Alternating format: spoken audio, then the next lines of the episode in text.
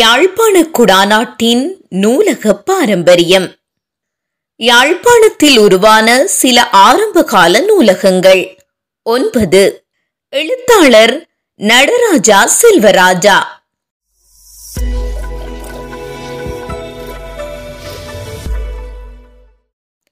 கலாநிலையம் நூலகம்.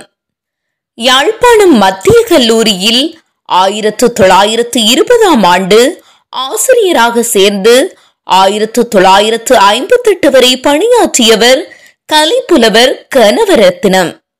தன்னிடமிருந்த பெரும்பாலான நூல்களை கொண்டு கலாநிலையம் என்ற பெயரில் ஒரு அறிவு தேடலுக்கான களமாக ஒரு நூலக நிறுவனமாக உருவாக்கி ஆயிரத்து தொள்ளாயிரத்து முப்பது டிசம்பர் மாதம் ஐந்தாம் திகதி அதனை தொடக்கி வைத்தார்.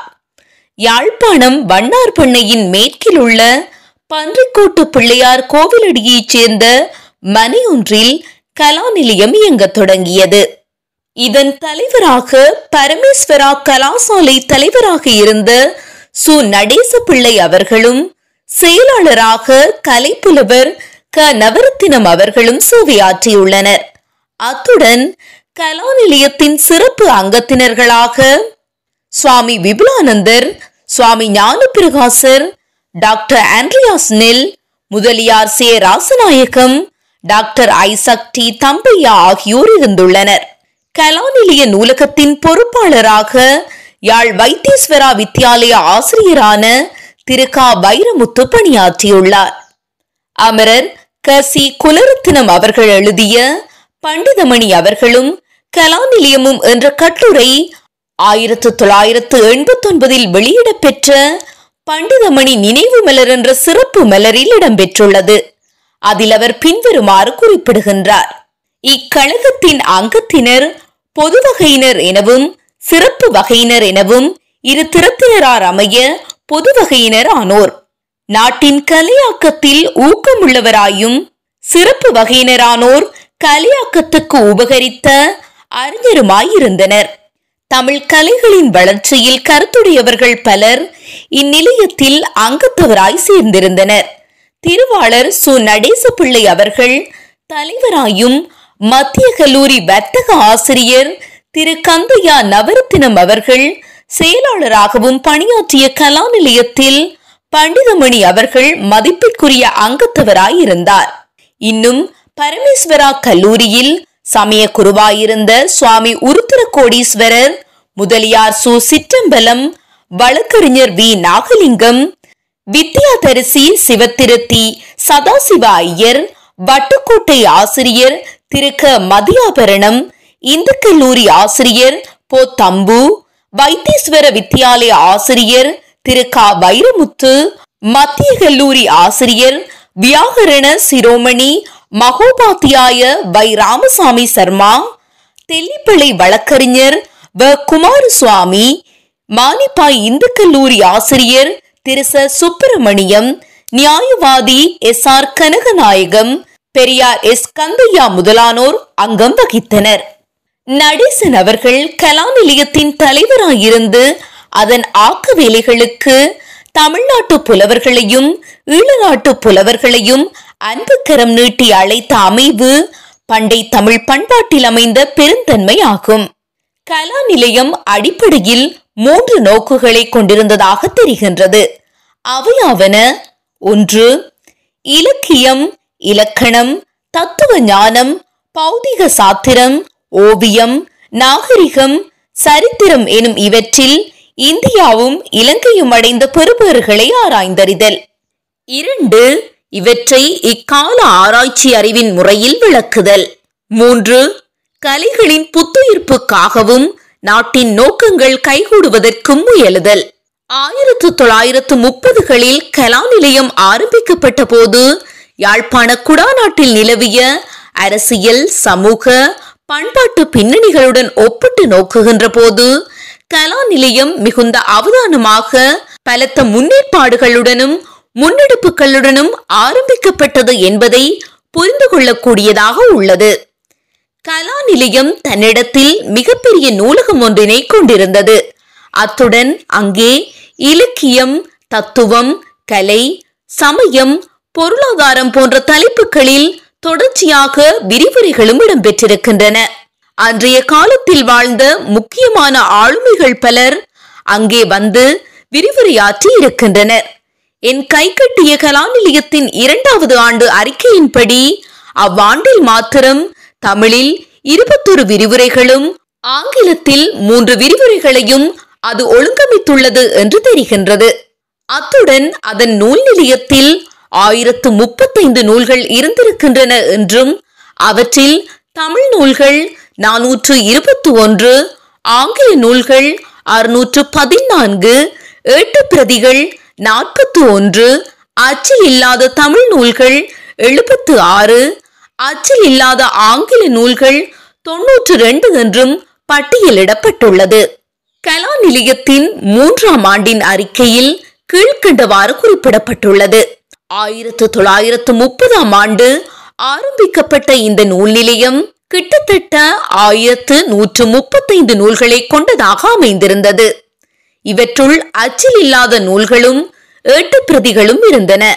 ஒவ்வொரு ஆண்டிலும் புது நூல்கள் இங்கு சேர்க்கப்பட்டன. இன்னும் ஒழுங்கமைப்பிலும் முன்னிருந்ததும் சமகாலத்தில் காணப்பட்டவையுமான புத்தக சாலைகளை விட சில வேறுபட்ட விதிமுறைகள் கலாநிலைய நூல் நிலையத்தில் கடைபிடிக்கப்பட்டன. புத்தகங்களை விட மாத வெளியீடுகளும் வார வெளியீடுகளும் ஆங்கில மாத வெளியீடுகளும் ஆங்கில வார வெளியீடுகளும் ஆங்கில தினசரி வெளியீடுகளும் இங்கு ஒழுங்காக கொள்வனவு செய்யப்பட்டு பொதுமக்கள் பாவனைக்காக விடப்பட்டிருந்தன. இன்னும் நூற்கொடிகளும் இங்கு நடைபெற்றன. கலா நிலையத்தின் செயற்பாடுகளை முன்னெடுக்கும் நோக்குடன் ஆயிரத்து தொள்ளாயிரத்து முப்பத்து மூன்றில் அவர்களால் ஆரம்பிக்கப்பட்ட இதழே ஞாயிறு சஞ்சிகையாகும். கலா நிலையத்தின் இரண்டாவது ஆண்டு அறிக்கையில் ஞாயிறு இதழின் அறிமுகமாக கொள்ளத்தக்கதாக பின்வரும் பகுதி அமைகின்றது. தமிழ் கலையாக்கத்தின் பொருட்டு முயலுதலுக்கு சிறந்த தமிழ் வெளியீடு ஒன்று இன்றியமையாத கருவியாகும். ஆதலினால் ஒரு சிறந்த தமிழ் இதழ் வெளியிட வேண்டும் என்பது எங்கள் நோக்கங்களிலும் ஒன்றாயிருந்தது. இந்நோக்கம் நிறைவேறுவதற்கேற்ற பொருத்தங்கள் சில வாய்ப்புற்றுமையை நினைத்து நாம் மகிழ்ச்சி அடைதல் வேண்டும். ஞாயிறு எனும் பெயருடன் இரு திங்களுக்கு ஒரு முறை ஒவ்வொரு பெரும் பொழுதிலும் வெளிவரும் சிறந்த செந்தமிழ் கட்டுரை வெளியீடு ஒன்று அச்சிடப்பட்டு வருகின்றது. இளவேணி காலமாகிய சித்திரை திங்கள் முதல் வாரத்தில் முதற் கதிர் வரும் என எதிர்பார்க்கின்றோம். ஞாயிறு சஞ்சிகை தனது ஆரம்பம் முதலே தனக்கென ஒரு உள்கட்டுமான ஒழுங்கினை செய்திருந்தது என்பதை அதன் நிர்வாக ஒழுங்கிற்கு நல்லதோர் சான்று என கொள்ளலாம். க சி குலரத்தினம் அவர்கள் ஞாயிறு இதழ் பற்றி மேற்குறிப்பிட்ட கட்டுரையில் ஓரிடத்தில் கீழ்கண்டவாறு குறிப்பிட்டுள்ளார். கலாநிலையம் செய்து வந்த கலையாக்க பணிகளில் ஒன்று அவர்கள் இரு மாதங்களுக்கு ஒரு முறை ஞாயிறு எனும் பெயரில் வெளியிட்ட சஞ்சிகையாகும். அது புத்தக உருவில் ஆராய்ச்சி கட்டுரைகள், பாடல்கள், நாடகங்கள் அமைய வெளிவந்தது. இளவேனிற் கதிர், முதுவேனிற் கதிர், கார்கதிர், கூதிர்கதிர், முன்பனி கதிர், பின்பனி கதிர் எனும் பெயர்களில் பருவகாலம் தோறும் அது மலர்ந்து தேன் பிளிற்றி வந்தது. அதன் பெருமையை நன்கறிந்த தமிழ்நாட்டாரும் அதனை வெகுவாக பாராட்டியுள்ளார்கள். நான் கண்ட கலைப்புலவர் என்ற நூலினை ஆயிரத்து தொள்ளாயிரத்து ஐம்பத்தி எட்டில் எழுதிய யாழ்ப்பாணம் மத்திய கல்லூரி நூலகர் கா மாணிக்க வாசகர் அந்நூலின் ஓரிடத்தில் கீழ்கண்டவாறு குறிப்பிடுகின்றார். அனைத்தையும் விட அழகான அலுமாரிகளில் நான் கண்ட நூல்கள் என்னை வியக்கச் செய்தன. அவை பல்லாண்டுகளுக்கு முந்தியவை. கிடைத்தற்கரிய நூல்களை எல்லாம் தேடி திரட்டி வைத்திருக்கிறார். ஒன்பது அலுமாரிகளில் இரண்டாயிரத்திற்கும் அதிகமான நூல்கள் இருக்கின்றன. அவைகளில் பெரும்பாலான நூல்கள் சமயம், கலை, தத்துவ ஞானம், சரித்திரம் சம்பந்தமானவை. இவைகளில் ஜான் பெற்ற இன்பம் பெருக இவ்வையகம் என்ற பெருநோக்கத்துடன் ஆயிரத்து தொள்ளாயிரத்து முப்பதாம் ஆண்டு கலாநிலையம் என்றதோர் தாபனத்தை நிறுவினார். அந்நாளில் யாழ்ப்பாணத்தில் அறிவு களஞ்சியமாக விளங்கிய நிலையம் இது ஒன்று எனின் அது மிகையாகாது. கலா நிலையத்தில் ஆயிரத்து நூறு நூல்களும் அச்சில் இல்லாத பல ஆங்கில, தமிழ் நூல்களும் ஏட்டு பிரதிகளும் உள்ளன. அவ்வப்போது அறிஞர்களின் விரிவுரைகள் நிகழும். அதன் கண் அமர்ந்து ஞாயிறு எனும் கலையாக்கம் கருதிய வெளியீடொன்றை செப்பமுற சில காலம் வெளியிட்டார். மெய்ப்பொருள் காண்பது அறிவு என்ற நோக்கத்துடன் வெளியான அவ்விதழில் அந்நாளில் நம் கல்லூரி ஆசிரியராக கடமையாற்றிய திரு தா ஆபிரகாம் அவர்களால் எழுதப்பட்டு கலைப்புலவர் நவரத்தினம் அவர்களால் மொழிபெயர்க்கப்பட்ட சார்ல்ஸ் டார்வின் என்ற கட்டுரையையும் நெடுங்காலமாக தமிழ் சமஸ்கிருத துறை தலைவராக கடமையாற்றிய வயாகரண மகோபாத்தியாய வை ராமசாமி சர்மா அவர்கள் தொடர்ந்து எழுதிய பெருங்காப்பிய ஆராய்ச்சி எனும் கட்டுரையையும் இங்கு குறிப்பிடுவது மிகவும் பொருத்தமுடையதாகும்.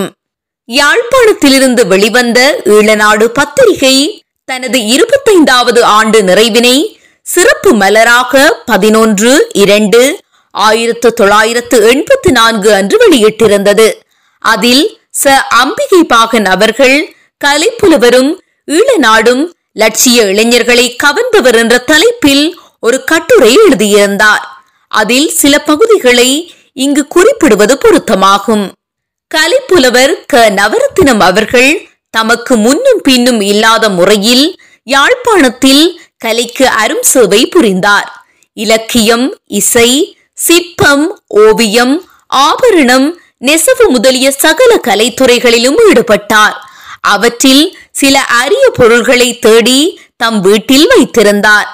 அவர் மனைவி இந்தியாவின் சாந்தி நிகேதனத்தில் படித்தபடியால் அதன் ஞாபகமாக அவர் வீட்டுக்கு சாந்தி நிகேதனம் என்றும் பெயர் வைக்கப்பட்டது.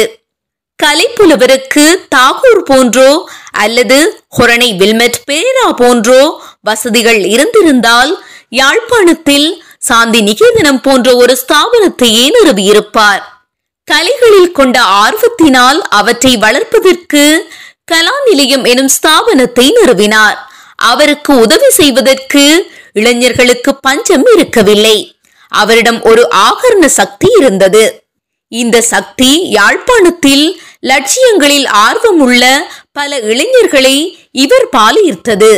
இவர்களில் A E Thambar, K C Thangaraja, து சீனிவாசகம், மு. கதிரவேலு, கா வைரமுத்து, குமார்வேலு என்போர் சிலர். கலைப்புலவரால் ஈர்க்கப்பட்டவர்களில் நானும் ஒருவன். இவருடைய அரிய நூல் நிலையமே என்னை அதிகம் கவர்ந்தது. யாழ்ப்பாணத்திலிருந்த தனிப்பட்டவர்களின் நூல் நிலையங்களில் இது சிறந்தது. கலா நிலையத்தை பற்றி மேலும் கூறும் முன் கலா நிலையத்தோடும் கலைப்புலவருடனும் சம்பந்தப்பட்டவர்களில் சிலர் பின்னர் ஈழ நாட்டுடன் நெருங்கிய தொடர்பு கொண்டதை கூற விரும்புகிறேன். ஏ இ தம்பர் ஈழ நாட்டில் நெடுங்காலம் ஆசிரிய பகுதியிலும் நிர்வாகத்துறையிலும் சேவை புரிந்தார். திரு சீனிவாசகம் நிர்வாகத்துறை தலைவராக இருந்து ஈழ நாட்டை பேணி பாதுகாத்து வளர்த்து வருகிறார். ஜானும் வைத்தீஸ்வர வித்யாலயத்தில் இருந்த காலத்தில் ஈழ நாட்டுடன் நெருங்கிய தொடர்பு வைத்திருந்தேன். கலா நிலையத்தில் பல்வேறு ஆக்க வேலைகள் நடைபெற்றன. வார இறுதியில் இலக்கிய, இலக்கண, சமய, சங்கீத, நடன வகுப்புகள், இவற்றை விட காலத்துக்கு காலம் இலக்கிய இசை விழாக்கள், இவையெல்லாம் வைத்தீஸ்வர வித்யாலயத்தில் நடைபெற்றன. கலா நிலையத்தில் இருந்து ஞாயிறு எனும் உயர்தர சஞ்சிகை வெளிவந்தது. திரு தங்கராஜா கொழும்பில் இருந்த போதும் கலா நிலைய வேலைகளில் அதிக அக்கறை காட்டினார். கலைப்புலவர் தென்னிந்திய சிற்ப வடிவங்கள் எனும் நூலை எழுதிய பொழுதும் அதற்கு வேண்டிய படங்களை சேகரித்து கொடுத்ததோடு அவற்றை செவ்வனே அச்சிட்டும் கொடுத்தார். மக்கள் ஆதரவு போதாமையால் கலைப்புலவர் கலா நிலையத்தை மூட வேண்டி நேரிட்டது. இது பலருக்கு, சிறப்பாக திரு கே சி தங்கராஜாவுக்கு அதிக மன வருத்தத்தை கொடுத்தது. திரு தங்கராஜா கலா நிலையத்தை நிலையான ஸ்தாபனமாக்க விரும்பினார். கலைப்புலவரின் நூல்கள், கலா நிலையத்தில் இருந்த நூல்கள், கலைப்புலவரின் கலைப்பொருட்கள் முதலியவற்றை கொண்டே அந்த நிறுவனத்தை ஸ்தாபிக்க விரும்பினார். கலைப்புலவர் வீடே இதற்கு பொருத்தமானது என கருதினார். ஏனெனில் கலைப்புலவர் வீடே அரிய கலையம்சங்கள் பொருந்தியதாய் இருந்தது. கலா நிலையம் எனும் பெயர் அழியாமல் இருக்கவும் அது செய்து வந்த தொண்டுகளை தொடர்ந்து செய்யவுமே திரு கே சி தங்கராஜா கலா நிலையம் எனும் அச்சகத்தை தனது மாமனார் இலக்கணம் முத்துக்குமார தம்பிரான் வசித்து வந்த இடத்தில் ஸ்தாபித்தார். இந்த அச்சேந்திர சாலையை ஸ்தாபிக்கும் முன் என்னை இலக்கண சுவாமிகள் பற்றி ஒரு நினைவு மலரை தயாரிக்கும்படி கேட்டுக்கொண்டார். கலாநிலைய அச்சேந்திர சாலையில் முதன் முதல் அச்சிடப்பட்ட நூல் சுவாமிகள் நினைவு மலரே. அச்சு வேலை ஒரு சுப வேளையில் ஆரம்பிக்கப்பட்டது. அச்சு கோர்ப்பதற்கு முதல் கொப்பியை யானே கொடுத்தேன். அன்று கலைப்புலவர் தம்பர் சீனிவாசகம், வைரமுத்து, தங்கராஜாவின் தாய், சகோதரிகள், இந்து சாதனம் ஆசிரியர் திரு சம்பந்தர் முதலியோர் பிரசன்னமாக இருந்தனர். கலாநிலைய அச்சேந்திர சாலையிலேயே ஈழநாடு வாரப்பதிப்பாக வந்தபோது அச்சிடப்பட்டது. ஈழநாடு எனும் பெயர் வைத்ததற்கு கலைப்புலவருக்கு பெரும் பங்குண்டு. அவரை ஆலோசியாமல் திரு தங்கராஜா ஒரு கர்மமும் செய்யார். K C Thangaraja, K C Shanmugaratnam ஆகிய இரு சகோதரர்களின் உள்ளத்தில் முகிழ்ந்த பிராந்திய பத்திரிகை ஒன்றின் உருவாக்கத்துக்கான சிந்தனை ஆயிரத்து தொள்ளாயிரத்து ஐம்பத்தி எட்டில் யாழ்ப்பாணத்தில் கலாநிலையம் என்ற பதிப்பகமாக வித்தூன்றப்பட்டு ஆயிரத்து தொள்ளாயிரத்து ஐம்பத்தி ஒன்பது பிப்ரவரியில் முளைவிட்டு வாரம் இருமுறையாக ஈழநாடு என்ற பெயரில் வெளிவர தொடங்கி நாளும் பொழுதும் உரம் பெற்று வளர்ந்து ஈற்றில் ஆயிரத்து தொள்ளாயிரத்து அறுபத்தி ஒன்றில் முதலாவது பிராந்திய தமிழ் தினசரியாக சிலிர்த்து நிமிர்ந்தது. அன்று தொட்டு இறுதியில் யாழ் மண்ணில் தன் மூச்சை நிறுத்திக் கொள்ளும் வரை அதன் இயங்கலுக்கான போராட்டம் ஈழ விடுதலை போராட்ட வரலாற்றுடன் பின்னி பிணைந்ததாகவே நகர்ந்து வந்துள்ளது. ஈழ நாடு ஆரம்பமாவதற்கும் அது ஒரு தேசிய பத்திரிகையாக நிலை பெறுவதற்கும் பின்னணியாக அமைந்த சூழ்நிலைகளை ஸ்தாபன தலைவர் திரு கே சி தங்கராஜா அவர்கள் ஈழநாடு பத்தாவது ஆண்டு மலரில் விவரமாக எழுதியிருந்தார். அதில் ஒரு முக்கியமான பகுதி வருமாறு: மகாத்மா காந்தி யாழ்ப்பாணம் வந்திருந்த போது அவரது பேச்சும் தன்னலமற்ற வாழ்வும் ஈழத்தில், குறிப்பாக யாழ்ப்பாணத்தில் பல இளம் உள்ளங்களில் நாட்டுப்பற்றை கொழுந்துவிட்டு எரிய செய்ததோடு அவர் காட்டிய வழியினை பின்பற்றி அரசியல், சமூக, பொருளாதார, ஆத்மீக விடுதலைக்காக முன்னின்று உழைக்க வேண்டும் என்ற ஆர்வத்தையும் வளர்த்துவிட்டன. இதே காலகட்டத்தில் கொழும்புத்துறை முனிவரும் வேறு வழிகளை பின்பற்றி பொது தொண்டில் ஈடுபடும்படி மக்களை தட்டி எழுப்பினார். எனவே இந்த மாபெரும் சக்திகளின் தாக்கத்துக்குள்ளான நானும் எனது நண்பர்களான கலைப்புலவர் நவரத்தினம், ஏ இ தம்பர், ச அம்பிகை பாகன், கா வைரமுத்து, து சீனிவாசகம், மு கதிரவேலு, கே குமார்வேலு ஆகியோர் கூடி இவை பற்றி வாதிப்பது உண்டு. பத்திரிகையின் மூலம் அரசியல், சமூக, பொருளாதார, ஆன்மீக விடுதலைக்கான பணிகளை செவ்வனை செய்ய முடியும் என்ற எண்ணம் எங்கள் அனைவரின் உள்ளத்திலும் வேரூன்றி இருந்தது. அதற்கான வழியில் என்னை அறியாமலே என் உள்ளமும் வாழ்க்கையும் செல்வதாயின. எனது தாய் மாமனோடு இளம் வயதிலேயே தமிழகம் சென்று துறவு பூண்டு உயர் சமய தொண்டும் தமிழ் பணியும் செய்து வந்தவருமான புகழ்பெற்ற இலக்கண சுவாமிகளினும் ஸ்ரீமத் முத்துக்குமார தம்பிரான் சுவாமிகள் அவர்களை சிதம்பரத்தில் கடைசியாக ஆயிரத்து தொள்ளாயிரத்து நாற்பத்தி எட்டாம் ஆண்டு சந்தித்த பொழுது அச்சகம் ஆரம்பித்து பல நல்ல நூல்களை வெளியிடுவது மேலான தொண்டாகும் என்ற எண்ணத்தை என் மனதில் வித்திட்டார்கள்.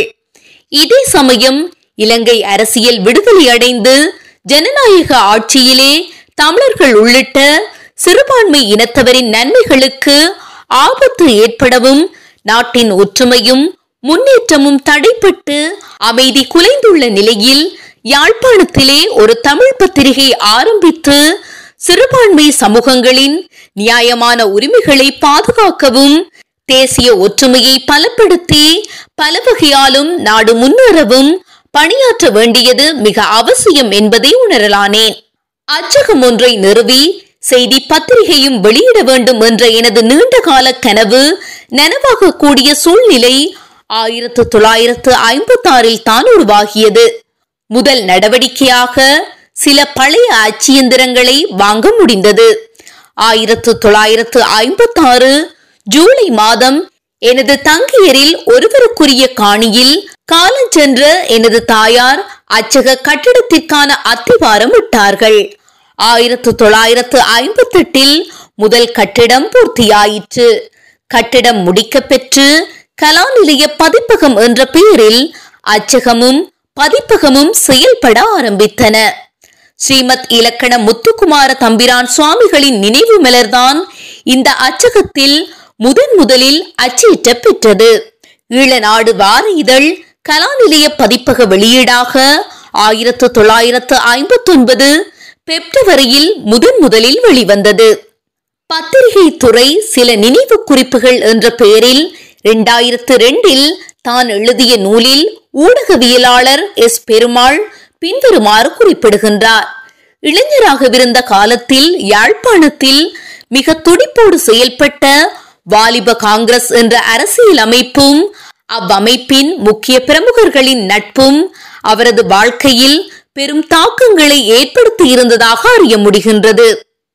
அக்காலத்தில் யாழ்ப்பாணத்தில் பெரும் மதிப்போடு இயங்கி வந்த கலாநிலையம் என்ற பண்பாட்டு அமைப்பில் இவருக்கு நெருங்கிய தொடர்பும் ஈடுபாடும் இருந்துள்ளது. கலைப்புலவர் க Navaratnam, S Ambikai Bagan, D Seenivasagam, K Kumarvelu, N Padmanathan, M Kathiravelu, A E Thambar, K C Thangaraja ஆகியவர்கள் அக்காலத்தில் கலாநிலைய நண்பர்கள் என அழைக்கப்பட்டு வந்துள்ளார்கள் என்றும் தெரிய வருகின்றது. ஈழநாடு பத்திரிகையுடன் தொடர்புள்ள கே குப்புசாமி அவர்கள் தாயகம் திரும்பி தமிழ்நாட்டில் வாழ்பவர்.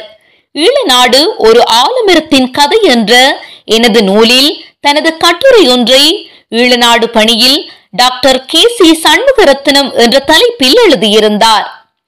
அதில் கலைப்புலவரின் நூலகமான கலாநிலையம் ஆயிரத்து தொள்ளாயிரத்து ஐம்பத்தி எட்டில் கலாநிலைய பதிப்பகமாக உள்வாங்கப்பட்ட செய்தியை கீழ்கண்டவாறு குறிப்பிடுகின்றார்.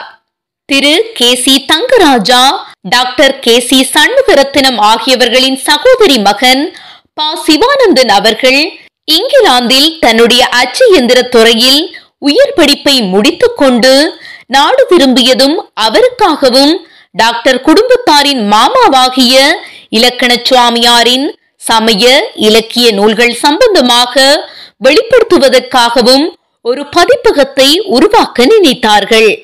அதன் வெளிப்பாடாக அவர்களது எல்லையிலேயே ஒரு கட்டிடத்தை கட்டி முடித்தார்கள். அக்காலத்தில் கலைப்புலவர் நவரத்தினம் அவர்களின் நூலகமான கலாநிலையத்தையும் ஒன்று சேர்த்து ஆயிரத்து தொள்ளாயிரத்து ஐம்பத்தி எட்டாம் வருடம் கலாநிலைய பதிப்பகம் எனும் ஸ்தாபனத்தை உருவாக்கினார்கள். அதன் முகாமைத்துவத்தை தங்கள் மருமகன் சிவானந்தன் அவர்களிடம் ஒப்படைத்தனர். ஈழ நாட்டில் பணியாற்றிய பின்னர் இந்தியாவிற்கு சென்று அங்கே திருச்சியில் வாழ்ந்து மறைந்த பத்திரிகையாளர் கே ஜி மகாதேவா அவர்கள் கே குப்புசாமியின் செய்தியை உறுதிப்படுத்துவதுடன் மேலதிக ஒளியை பாற்றுவதான ஒரு தகவலை ஈழநாடு ஒரு ஆலமரத்தின் கதை என்ற நூலில் ஆலமரத்தின் ஆணிவேர் தங்கர் என்ற தலைப்பில் எழுதியிருந்தார். யாழ்ப்பாணம் வண்ணார் பண்ணை மேற்கில் கோலோச்சி கொண்டிருக்கும் சிவன் கோவிலுக்கு பின்புறமாக தமது சகோதரியின் காணியில் அச்சக துவக்க வேலைகளை ஆரம்பித்தார். கட்டட பணிகளை கே சி டியின் நண்பரும் கட்டட கலைஞருமான பெங்களூரை சேர்ந்த மனோகர் ராவடி அமைத்தார். கட்டடம் பூர்த்தியானது. பெயரும் கலாநிலையம் பதிப்பகம் என்று சூட்டப்பட்டது. தனது தாய் மாமனின் திருப்பாதங்களில் சமர்ப்பிக்கும் முகமாக கே சி டி அவர்கள் ஸ்ரீமத் இலக்கண முத்துக்குமார தம்பிரான் சுவாமிகளின் நினைவு மலரை முதலாவது பிரசுரமாக கலாநிலையம் பதிப்பகத்தில் பதிப்பித்து அச்சேற்றி தனது பத்திரிகை பணிக்கு முழுவதுமாக அர்ப்பணித்துக் கொண்டார். கலாநிலைய பதிப்பகம் ஆயிரத்து தொள்ளாயிரத்து ஐம்பத்தி எட்டில் தனது கால்களை ஊன்றிய சில மாதங்களில் அதன் வெளியீடாக ஆயிரத்து தொள்ளாயிரத்து ஐம்பத்தி ஒன்பது பிப்ரவரி மாதம் பதினோராம் திகதி ஈழநாடு வார இதழாக தனது பாதத்தை முழுமையாக பதித்தது. பின்னர் வாரம் இருமுறையாகி சுண்ணாகத்திலிருந்து நீண்ட காலமாக வெளிவந்த ஈழகேசரி வார இதழின் ஆசிரியர் இ அரியரத்தினம் அவர்களை முதல் ஆசிரியராக கொண்டு ஈழநாடு குழந்தையானதும் வீரகேசரி பத்திரிகையின் ஆசிரியர் கே பி ஹரன் அழைக்கப்பட்டு ஈழநாடு தினசரியின் ஆசிரியராக நியமிக்கப்பட கல்கி இலக்கிய வார இதழின் ஆசிரியர் கிருஷ்ணமூர்த்தி அவர்களால் அரிய ராஜரத்தினம் என்று புகழாரம் சூட்ட பெற்ற ராஜ அரியரத்தினம் அவர்கள் ஈழநாடு வாரப்பதிப்பின் ஆசிரியரானார். கலாநிலையம் கலாநிலைய பதிப்பகத்தினால் உள்வாங்கப்பட்ட வேளையில் கலாநிலையத்தின் அரிய சேகரங்களும் கலாநிலைய பதிப்பகத்தினை சென்றடைந்ததாக பல்வேறு பிரமுகர்களின் குறிப்புகளும் உறுதிப்படுத்துகின்றன. அதன் பின்னர் கலாநிலைய பதிப்பகத்தினர் அந்த அரிய நூல்களை என்ன செய்தார்கள் என்பது பற்றிய வரலாற்று தகவல் எதுவும் கிடைக்கப்பெறவில்லை. தொடரும்.